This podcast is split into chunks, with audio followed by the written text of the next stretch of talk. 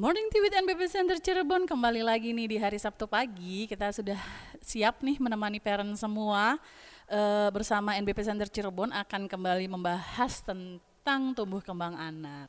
Episode kali ini kita ada Dokter Teman Prasetya. Selamat pagi, Dok. Pagi, Mbak Devi. Apa kabar? Alhamdulillah baik. Nah, kali ini Dokter Teman Prasetya ditemanin oleh siapa nih? Boleh diperkenalkan dirinya dulu.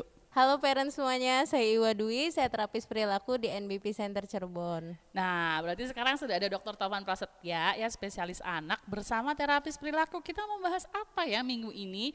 Kita mau membahas tentang mengajarkan anak disiplin dengan aturan sederhana. Good morning. Nah, Dok, ini kan lagi musim-musim uh, kemarin waktu mulai pandemi segala macam kan ada uh, musim school from home ya gitu. Parents tuh mulai sadar nih ternyata kelakuan anak aku kayak gini ya gitu jadi banyak banget tuh keluhan-keluhan di sosial media gitu ya untuk untuk me mendisiplinkan anak gitu nah kita ini ada ada Mbak Iwa ya di sini sebagai terapis perilaku gitu. Sebelumnya boleh dijelaskan enggak sih Mbak Iwa terapis perilaku itu apa gitu, terus yang ditanganin apa? Ya, jadi terapi perilaku sendiri itu adalah terapi untuk anak-anak yang memiliki isu perilaku. E, untuk yang ditanganinnya itu ada kayak anak autis dengan perilaku rigiditasnya, anak gangguan bahasa ekspresif dengan kelekatannya. Jadi anak-anak yang memiliki isu perilaku misalnya dari kemandirian, dari e, kepatuhan, terus duduknya belum tenang nih atau pas belajar banyak pengalihan seperti itu. Kalau dari dokter Tovan sendiri dok, eh, biasanya orang tua datang gitu dengan keluhan isu perilaku tuh banyak nggak sih dok? Iya banyak sekali di tempat kita uh, orang tua membawa anaknya dengan isu perilaku. Ya, contohnya misalnya uh, anak datang dengan keluhan bukan keluhan gangguan bahasa atau motorik, tetapi anak tidak mau diam, anak sering bertengkar, anak misalnya impulsif terhadap teman sekelasnya, tidak mau duduk diam di sekolah atau misalnya anak lebih uh, mudah marah apabila misalnya uh, orang tua memberikan uh, apa namanya memberikan instruksi gitu ya atau misalnya uh, rewel yang tidak selesai di usia 48 bulan atau misalnya pada saat sekolah dia tidak mau mengikuti instruksi guru gitu. Nah, itu isu-isu perilaku yang sering sekali dikeluhkan dan datang ke tempat kita. Oh gitu. Hmm. Jadi ketika uh, ada isu perilaku tuh pun orang tua juga datang ke dokter anak ya untuk udah mulai aware dong berarti ini ya dok ya uh, orang tua ini terhadap kan biasanya kalau anak-anak yang punya isu perilaku cuma di labelinnya nakal, bandel gitu. Tapi sekarang mah sudah cukup banyak ya dok ya yang ini kayak anak saya ada hmm. masalah deh gitu. Iya jadi uh, kita tidak mengenal anak nakal ya, dalam, yeah. dalam artian tanda kutip nakal. Nah memang uh, uh, dokter anak itu kita belajar tidak cuma masalah uh, batuk, pilek, mencret, kejang.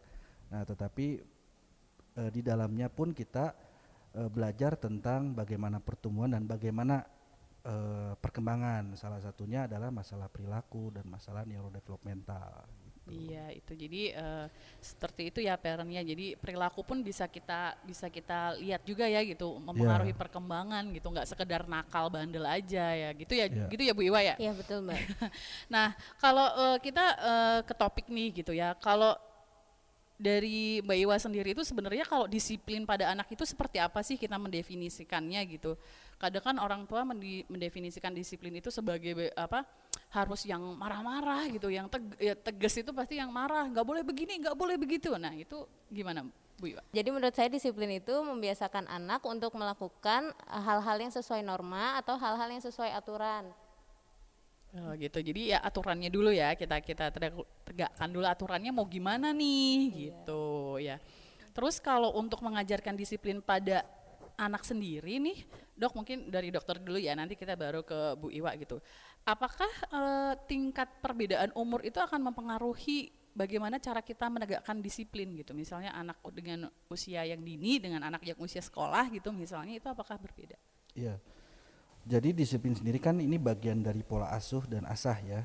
Jadi intinya tadi sudah dikatakan membiasakan anak melakukan hal-hal yang sesuai aturan ya terutama di lingkungan. Jelas berbeda setiap usia. Contohnya misalnya untuk anak 12 uh, eh, untuk anak 6 bulan misalnya memulai untuk makan makanan pendamping ASI atau makanan padat ya kita membiasakan dia untuk duduk tidak membiasakan dengan uh, bentuk makan uh, ditemani dengan uh, distraksi TV atau uh, apa namanya gawai.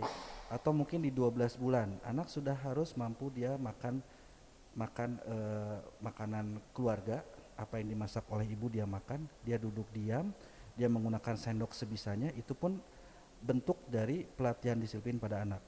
Keesokan harinya dia akan terbiasa menggunakan sendok dan garpu gitu ya Nah, berbeda uh, terhadap kedisiplinan misalnya anak usia 48 bulan.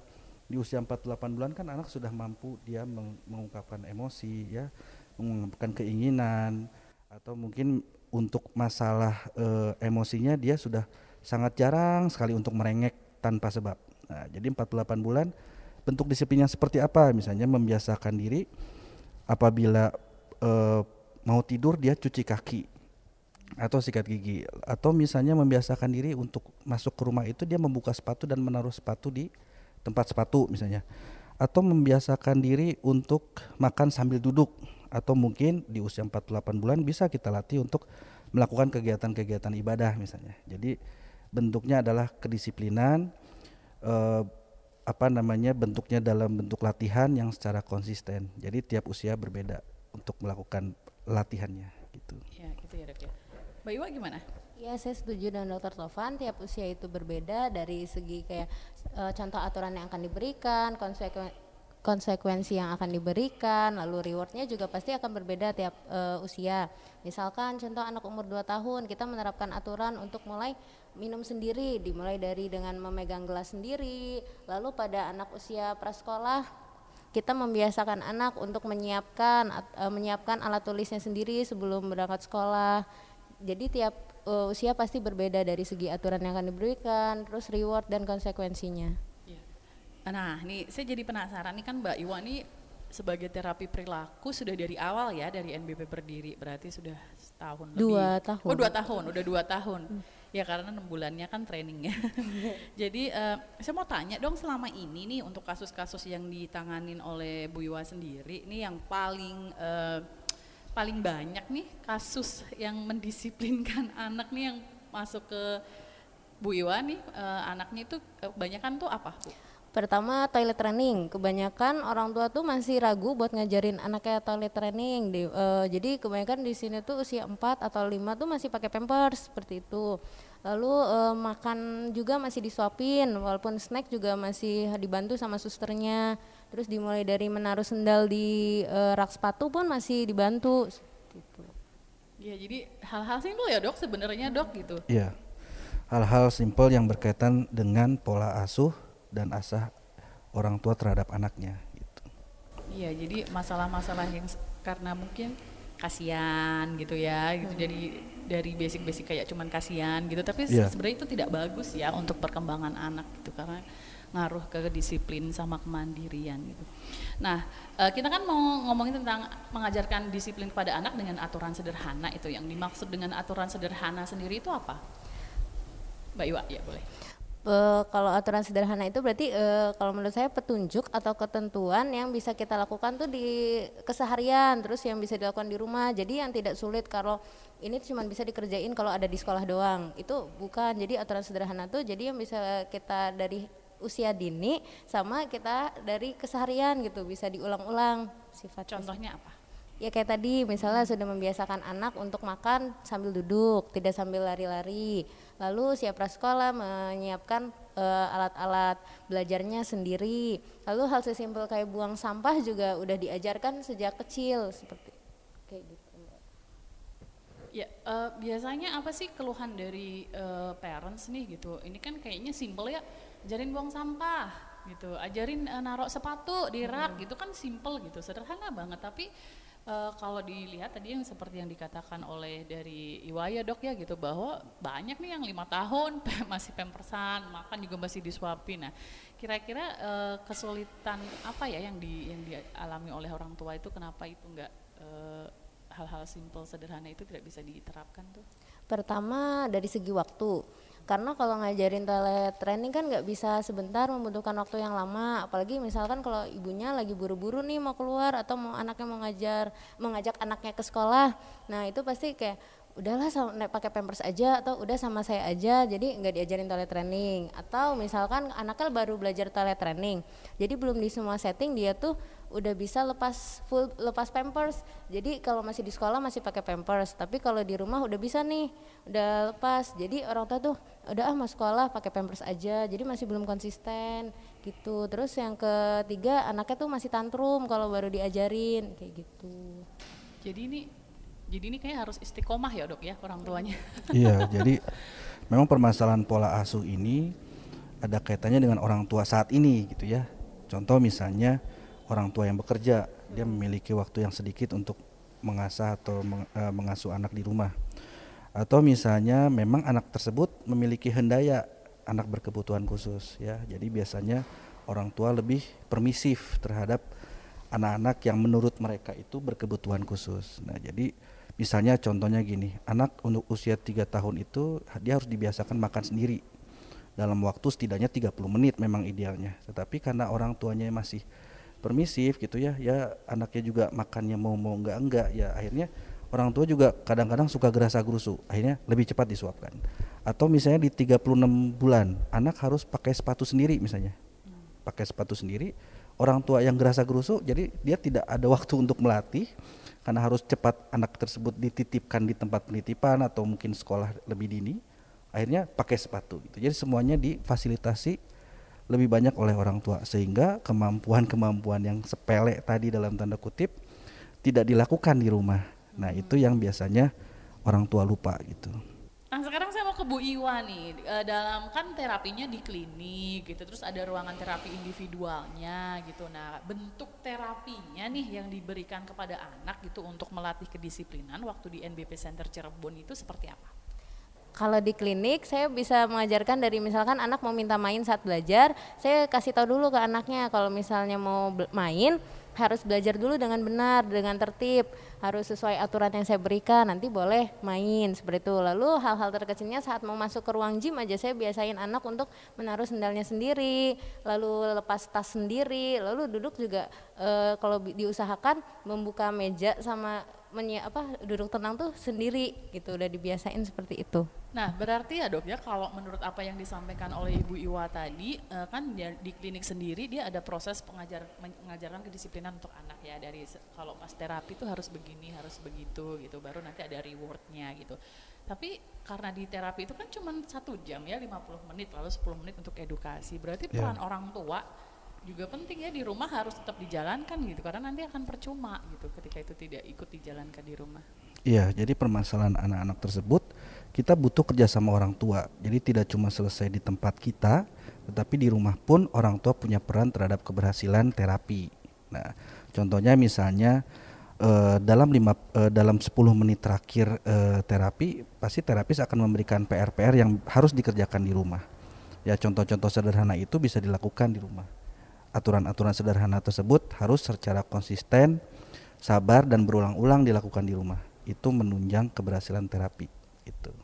Iya, jadi memang kembali lagi ya dok ya nggak bisa tanggung jawabnya hanya diberikan kepada klinik gitu karena yeah. ada peran orang tua karena anak-anak di klinik cuma ya itu tadi cuma 50 menit gitu dan yeah. 50 menit itu aja ada bermainnya ya Bu Iwaya ada bermain ada apa sebagian besar waktunya anak ini akan dihabiskan di rumah atau di sekolah untuk yang usia sekolah gitu. Yeah. Jadi harus ada sinergi lah bahasa yeah, betul. keren banget betul. sinergi antara semua pihak. Nah, cuman kadang kan ya uh, orang tua itu kan nggak tegaan ya gitu. Apalagi kalau tadi Bu Iwa bilang anaknya tantrum gitu. Anak kalau udah tantrum gitu, aduh yang penting diem lah gitu. Apalagi tantrum udah di public space gitu kan malu lah terus yang penting diem jadi minta apa aja itu pasti dikasih gitu. Nah itu dari Bu Iwa dulu deh gitu karena Bu Iwa kan banyak hands on ke anak-anak ya kalau ngadepin uh, anak tantrum aja dulu gitu harus gimana gitu. Ya kalau misalnya anak tantrum kayak tadi yang Ibu Devi bilang kan kalau di mall pengen sesuatu langsung diturutin. Nah kalau dari saya sendiri itu sebenarnya kita harusnya nggak boleh tuh langsung kayak apa eh, ngasih sesuatu yang anak itu inginkan. Kita harus ini dulu. Misalnya anak udah nangis nih kita di, kita tenangin dulu. Kita harus tetap ada di sebelah dia. Kita tuh nggak boleh ngejauhin apalagi kita ngerasa malu kalau anak itu lagi nangis di depan umum karena kita tuh harus ada di sebelah dia kita tenangin lalu kita validasi dulu perasaan dia kasih tahu kakak kakak kakak tuh pengen ya mainan itu. Misalnya anaknya bilang iya sambil nangis nangis gitu. Terus eh, si ibu harus bilang gini Iya kakak, ha- eh, untuk ah, kakak kalau mau main itu boleh, tapi nanti ya setelah kakak misalnya sudah selesai UTS seperti itu. Atau eh, kakak tapi tidak boleh ya untuk saat ini tidak boleh. Jadi kita validasi perasaannya seperti itu, nggak boleh langsung dikasihin. Iya, nggak boleh dimarahin juga Iya, ya. nggak gitu, boleh karena, dimar- Karena itu kan eh, manusiawi ya, Hmm. orang up, upset, upset tuh. Marah, marah. Iya, iya. Jadi mungkin juga nggak bisa ya langsung dimarah-marahin. "Nih, Gimana sih kamu nih ngesot-ngesot di mall gitu malu-maluin. Nggak bisa ya karena kan mereka juga walaupun anak kecil mereka juga manusia. Kadang kesel, kadang marah, kadang sedih. Nah sebagai orang tua perlu ngerangkul itu ya Bu Iwa ya gitu.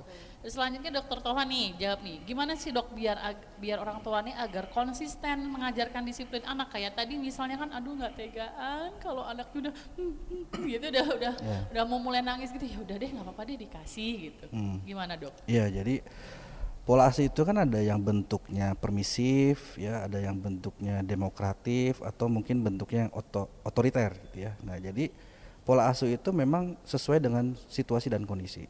Contoh misalnya apabila anak eh, saat eh, malam hari dia capek, dia mau tidur atau dia merasa tidak nyaman atau sakit, anak tidak mau belajar dan mau tidur gitu, ya itu kita permisif. Silakan dia istirahat supaya besok paginya pulih misalnya gitu.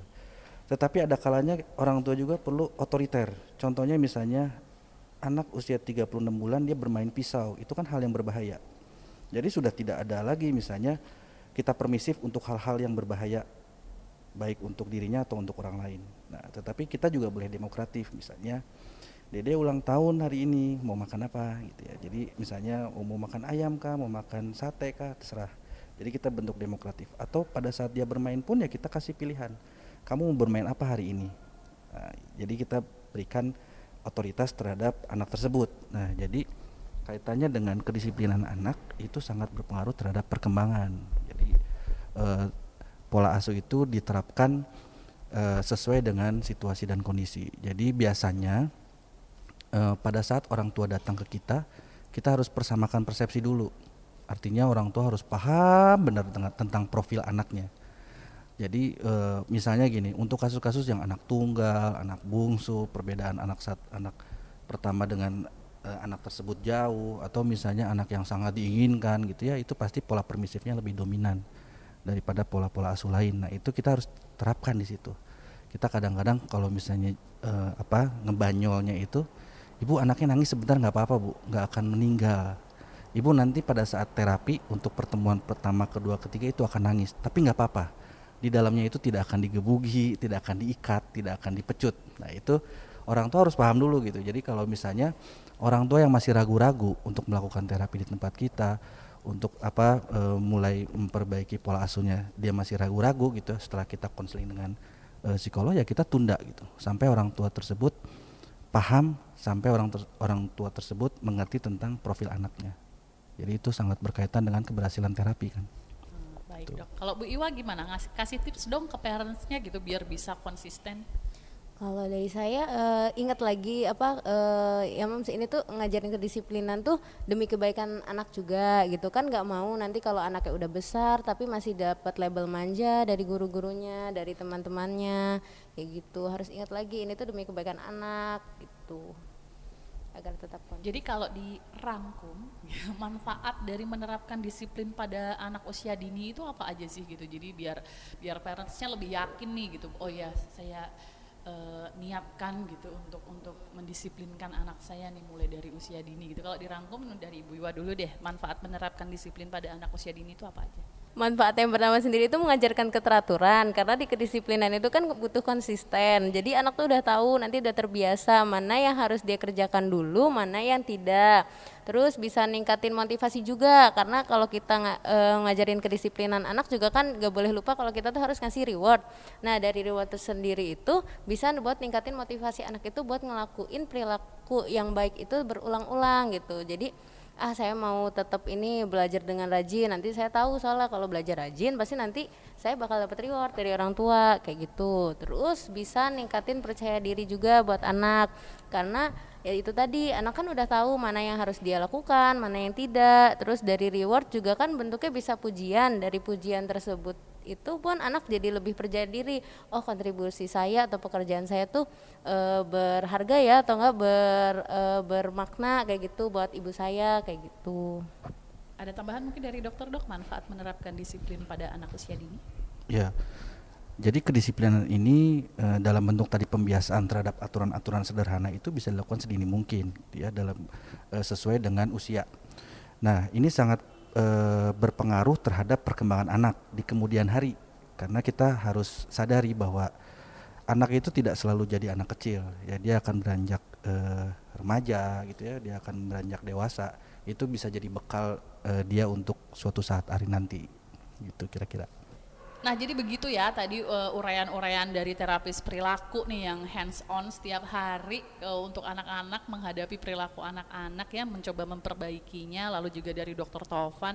Nah, mungkin terakhir Dok closing statement nih apa yang pesen nih buat parents gitu uh, untuk uh, yang masih ngedengerin kita sampai akhir uh, gimana yang mempunyai masalah juga tentang mendisiplinkan anak itu pesan dokter apa, Dok? Ya disiplin di sini bukan selalu dalam bentuk seperti militerisme ya. Jadi yang dengan kekerasan atau dengan bentuk yang uh, fisik. Nah disiplin sendiri sesuai dengan usia. Jadi kapan anak itu harus uh, bisa makan sendiri kapan anak itu harus bisa ke kamar mandi sendiri sesuai dengan usia. Kedisiplinan sangat penting dan harus diterapkan secara konsisten berulang-ulang gitu ya dan sabar. Jadi uh, eh, dasar itulah yang nantinya sangat berpengaruh terhadap perkembangan anak di kemudian hari. Bu Iwa, closing statementnya? Oh iya, untuk parents di rumah jangan lupa ngajarin anak e, untuk selalu disiplin.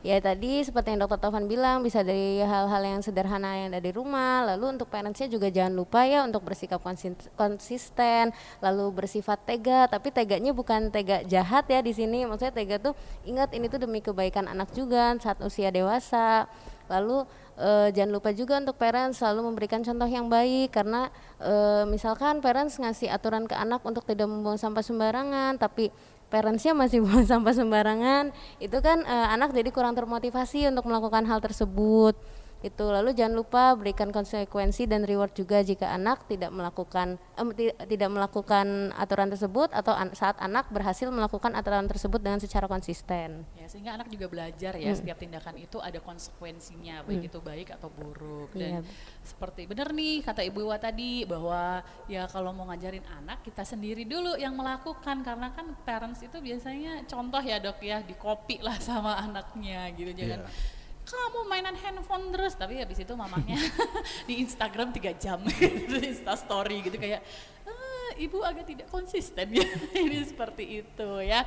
Nah kalau misalnya parents nih uh, butuh ngobrol nih sama dokter Tovan, mau ketemu sama Bu Iwa atau sama Bu Citra ya psikolog kita buat ngomongin masalah sebenarnya parenting saya di rumah nih gimana dok gitu ya sudah benar atau belum anak saya perkembangannya sudah sudah sesuai atau belum. Nah itu bisa ya dok ya datang ke NBP yeah. Center Cirebon gitu. Dokter ada setiap hari apa dok? Senin sampai dengan Jumat mulai pukul 15 sampai selesai. eh, kalau uh, tumbuh kembang tuh ya hanya dokter dan Tuhan. Tuhan doang ya dok yang tahu kapan kelarnya ya soalnya lama. Kalau Bu Iwa terapi kita sendiri ada jadwalnya kapan?